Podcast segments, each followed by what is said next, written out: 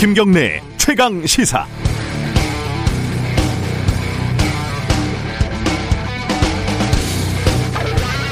트럼프 백악관의 대변인이라는 사람이 기자회견에서 이번 선거가 불법이었다 이런 취지의 발언을 하자마자 폭스뉴스가 생중계를 중단해 버렸습니다. 워워워 이 앵커가 중계를 끊으면서 한 말입니다. 그 다음 말은 뭐 잘 안 들렸습니다. 영어라서 텍스트 기사로 나중에 보니까 증거를 제시하면 방송을 내겠다 이런 취지의 말을 했더군요. 친 트럼프, 친 공화당 이렇게 평가를 받는 폭스 뉴스니까 아마 더 큰 화제가 됐겠지만 이미 며칠 전 ABC, CBS, NBC 이런 큰 방송사들이 부정선거를 주장하는 트럼프 기자회견을 아예 끊어버린 전례가 있었죠. 아무리 끈떨어진 레임덕 대통령이라도 명색이 대통령인데 우리나라에서는 정말 상상하기 힘든 일이죠. 그런데 대통령이라서 꼭 그런 것도 아닌 것 같습니다. 예를 들어서 4월 총선 뒤에 민경욱 씨가 주장했던 황당무계한 개표 조작 음모론 우리 언론들 얼마나 많이 보도했는지 기억을 하시죠. 조금 더 거슬러 올라가면 2017년 김어준 씨가 설파한 또 다른 개표 조작 음모론 상당수 언론들이 열심히 받아 쓰고, 쓰기도 했습니다. 이게 트럼프의 주장하고 좀 본질적으로 이렇게 다르지는 않습니다. 자, 그럼 저는요, 이 최강 시사에서 인터뷰를 할 때 과연 근거 없고 황당한 주장에 대해서 근거를 제시해봐라. 이렇게 정확한 질문을 던지고 있을까요? 아, 귀찮다, 귀찮아. 좋은 게 좋은 거지. 너무 가혹하게 굴면 앞으로 섭외가 어려워지겠지. 이랬던 경우가 꽤 많았습니다. 부끄러운 일입니다. 정치적 주장은 놔두더라도 사실관계에 문제가 있는 발언은 걸러주는 게 적어도 제대로 된 언론이라면 당연히 할 일이겠죠. 조금 더 노력을 해보겠습니다. 11월 11일 수요일 김경래 최강 시사 시작합니다.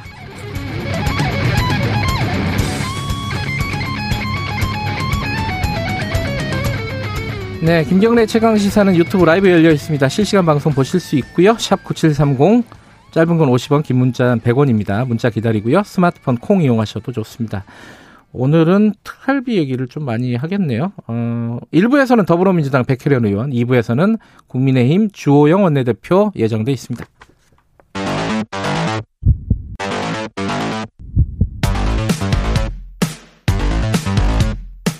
오늘 아침 가장 뜨거운 뉴스 뉴스 언박싱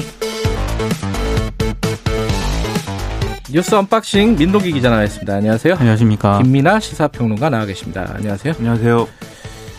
우리가 대통령 기자회견을 방송을 끊어버리고 앵커가 중간에 들어가면 어떤 일이 벌어질까 굉장히 궁금하더라고요. 저는 방송사 내부적으로 난리가 날 것 같습니다. 앵커가 폭스뉴스 같은 경우에 앵커가 부사장이었더라고요. 그래서 네. 뭐 약간 권력이 있는 앵커라서 그랬나? 근데 ABC, MBC, CBS도 한 걸 보면 또 그런 문화는 아닌 것 같기도 하고. 근데 미국은 또 유구한 또 민영 언론의 전통이 있지 않습니까? 네. 우리는 또 공영 방송이고 해서 네. 과연 그 정치적 파장이라는 게 미국과 같은 형태일 것이냐, 우린 또 다른 형태일 것이라서 여러모로 뭐 미국 같지는 않겠죠 우리가. 앞으로 그러면 김경래 기자가 워워워 하는 그런 경우도 생깁니까? 아 저는 한번 어, 인터뷰 하는 사람이 끊은 적이 있어요. 아, 저 그렇죠. 제 질문이 짜증 난다고 다 끊어버리는 그런 경우는 있었죠.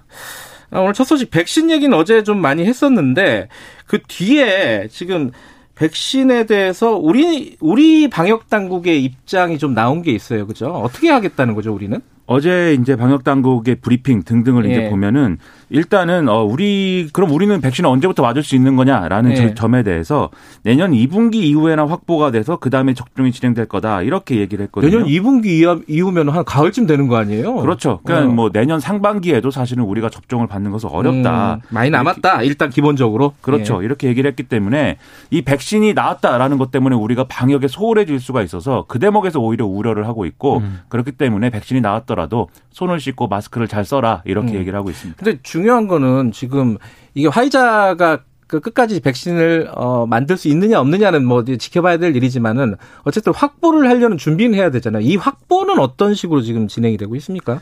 이 확보를 하는 것은 일단은 어 화이자가 생산하는 물량에 대해서 미국은 뭐 5천만 명분, 유럽은 1억 명분을 선구매한 상황이기 때문에 우리는 좀 후순이겠네요. 그렇죠. 그렇죠. 우리는 좀 여기서 밀릴 가능성이 있고 그다음에 이걸 확보한다고 해서 그냥 되는 게 아니라 이 화이자의 백신 후보 물질은 영하 70도에서 한 5일 정도 이렇게 보관할 수 있기 때문에 초저온 콜드 체인 시스템을 또 갖춰야 된다고 합니다. 콜드 체인. 네. 네. 그래서 이런 준비들을 먼저 빨리 해놔야 되는 또 과제가 있는 거여서 뭐 어떻게 봐도 백신을 우리가 빨리 뭐 우리 손에 들어온다 이런 보장은 없는 거죠. 아, 그러니까 백신을 확보하려는 준비를 본격적으로 하고 있겠지만은 네. 방역 당국이 조금 더 뭐랄까 어, 바쁘게 좀 시작을 해야 될 것 같다라는 생각이 들고 근데 트럼프 대통령은 백신이 미 먼저 나왔는데 지금 늦게 발표했다 뭐 이러고 있는 거죠? 아, 그 늦게 발표했다라고 이제 약간 음. 음모론 비슷하게 주장을 하고 있는데 화이자 쪽에서는 마치 그 트럼프 행정부가 자신들에게 엄청나게 지원을 해준 것처럼 얘기를 하고 있잖아요. 그러니까 자기 사실 자기가 다 했다는 근데 화이자 쪽에서는 했죠, 전혀 지원 안 받았다. 우리가 다 한 것이다. 이렇게 반박을 음. 하고 있기 때문에 약간 그건 음모론인 것 같습니다. 그러니까 트럼프 대통령이 계속 대선 전에 계속 주장을 했거든요. 백신이 곧 나온다. 대선 전에 나온다 특히. 네. 네. 우리 트럼프 행정부가 모든 걸 하여튼 잘할 수 있도록 다 도와주고 모든 지원을 했기 때문에 곧 나온다 이렇게 주장을 했지만 결국은 안 나왔고 그게 이제 선거 끝난 다음에 나 온다 보니까 그 얘기를 이제 뭔가 맞춰 가려니까는 뭐 이런 주장을 또 하는 거죠. 뭐 어찌됐든 뭐 빛이 보인다 이렇게 저 멀리 있는데 이게 그 터널 저 멀리 빛이 쪼만하게 보이긴 하는데 아직 거기가 가려면 멀었다. 이런 과제가 거죠? 있죠. 네. 네.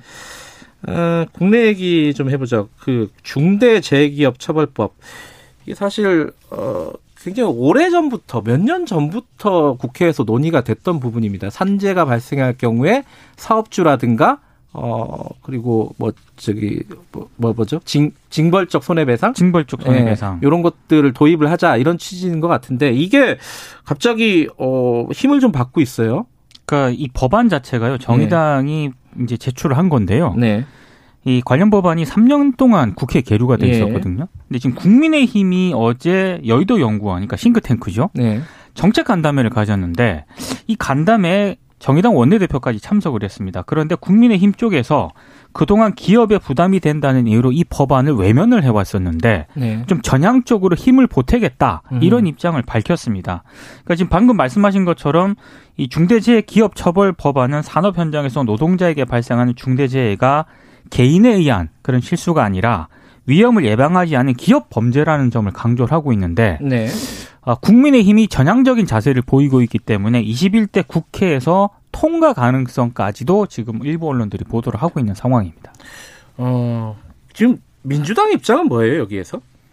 사실 민주당은 조금 유보적인 입장이에요. 그러니까 예. 어, 산업안전법으로 이제 약간 방향을 틀었거든요. 아, 그러니까 중대재해 기업처벌법 예. 제정 대신에 산업안전보건법 개정으로 방향을 수정을 했는데, 그러니까 중대재해 기업 처벌법 같은 경우에는 형사처벌에 무게 중심이 두고 있는 반면에 산업안전보건법은 행정제재 쪽에 무게 중심이 음. 두어 있습니다. 그러니까 민주당 같은 경우에는 재개 반발도 좀 고려를 했던 것 같고요. 그리고 공무원 처벌 조항이 있습니다. 정의당이 네. 제출한 법안에는 이것에 대한 어떤 그런 부담 같은 게 있기 때문에 행정 제재로도 이 목적은 충분히 달성할 수 있다. 이제 이게 민주당의 주장입니다. 근데 뭐 민주당 내 박주민 의원 같은 경우에는 어, 중대재해기업 처벌법 별도 법안을 지금 예, 그런 것들을 추진하고 있는 하고 거고. 있죠. 거기도 아마 논의가 필요할 것 같고.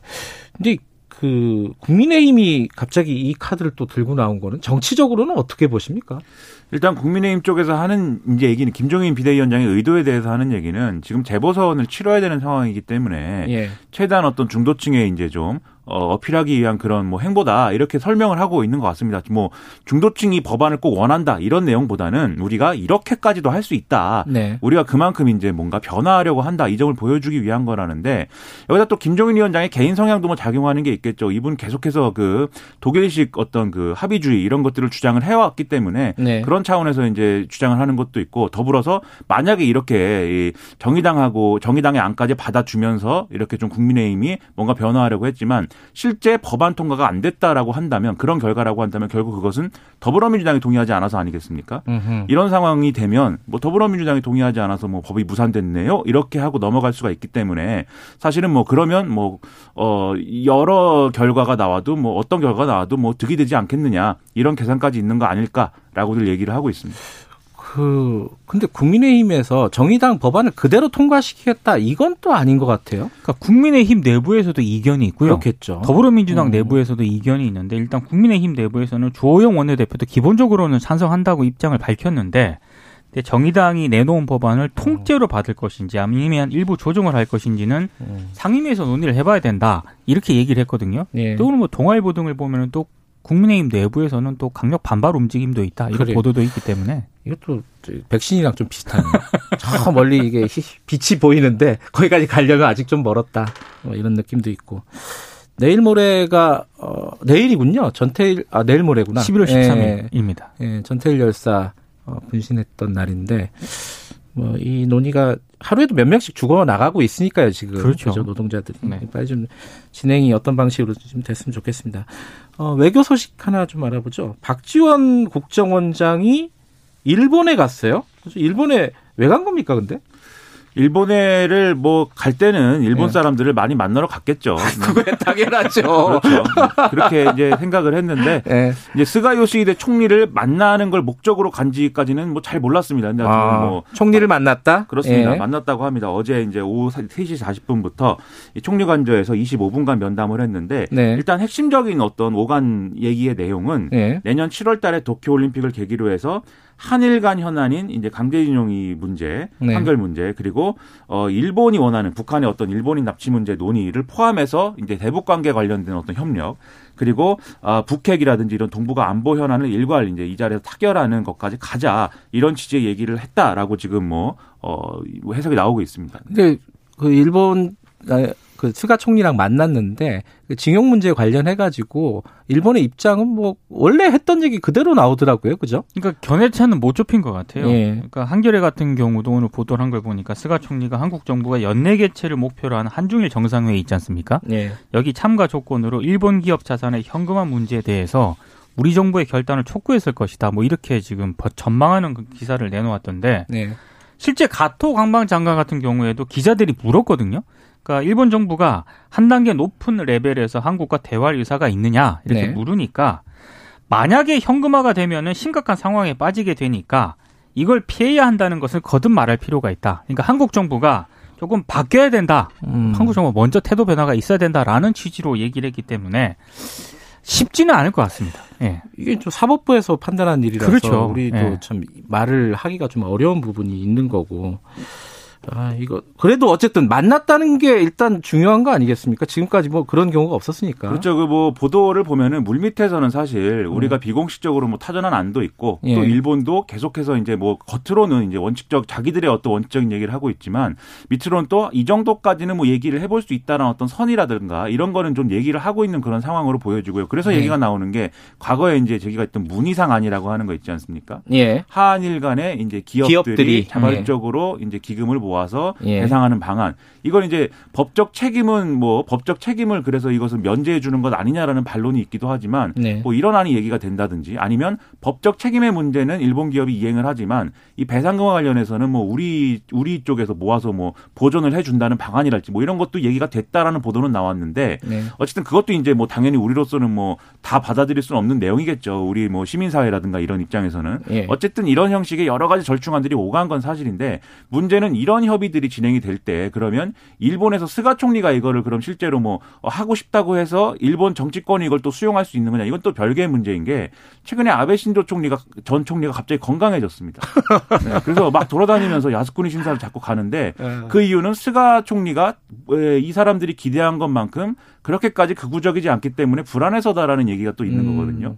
그러니까 이런 움직임도 또 있기 때문에 갈 길이 여전히 이것도 먼 아, 것은 또 사실 또 백신인가요? 그렇죠. 근데 조선일보 오늘 보도를 보니까 네. 박지원 원장이 스가 총리한테 내년 7월에 도쿄올림픽 열리잖아요. 네. 이때 남북, 미일 네 나라 정상이 만나서 북핵 문제라든가 예. 일본인 납치 문제 해법을 논의하자 이런 문재인 대통령이 제안을 설명을 했다. 음. 이 보도가 있긴 하던데 이 보도를 얼마나 신뢰할 수 있을지, 는 모르겠습니다만 아마 지금 김이나 평론가가 얘기한 이게 한일 문제가 아니라 예, 미국과 일본까지 포함 미국과 미국까지 포함하는 이런 문제까지 지금 고려를 네. 하는 것 같아요. 그렇죠. 그 보니까. 그 부분에서 조 바이든 행정부가 한미일 동맹 그렇죠. 강화 이런 걸 밀어붙일 때 밀어붙이고 있습니다. 일본한테 이런 문제는 좀 일단 해결하고 넘어가자 역사 문제는 네. 이렇게 접근할 가능성도 있고 해서 상당히 이게 나중에 되면은 좀 복잡해지는 얘기가 될 것 같습니다.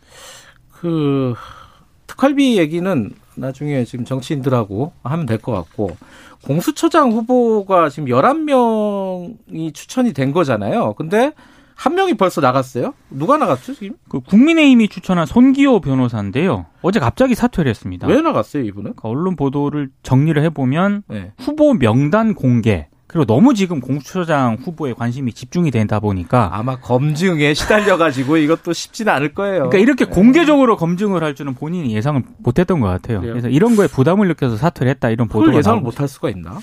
좀 이상하게 합니다. 예.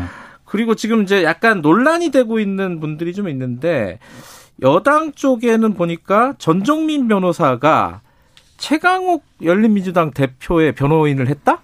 그러니까 어? 공직선거법 위반 사건 변호를 맡고 있는 것으로 아, 지금, 하고 있는 네. 사건. 아. 그래서 국민의힘 쪽에서는 이거 편향적이다라고 예. 지적을 하고 있고요. 또 하나가 이 전 변호사가 2016년 박근혜 전 대통령 탄핵 심판 당시에 민주당 요청으로 국회 측 대리인단으로 활동을 했거든요. 네. 그러니까 국민의힘 쪽에서는 이것도 지금 문제를 삼고 있습니다. 민주당 요청으로 했다 해더라도 국회 대리인이었는데 이거는 문제 삼을 수 있는가 싶기도 네. 하고 또 하나가 이제 야당 같은 경우에는 석동현 후보 석동현 후보는 정치를 하셨던 분이라면서요?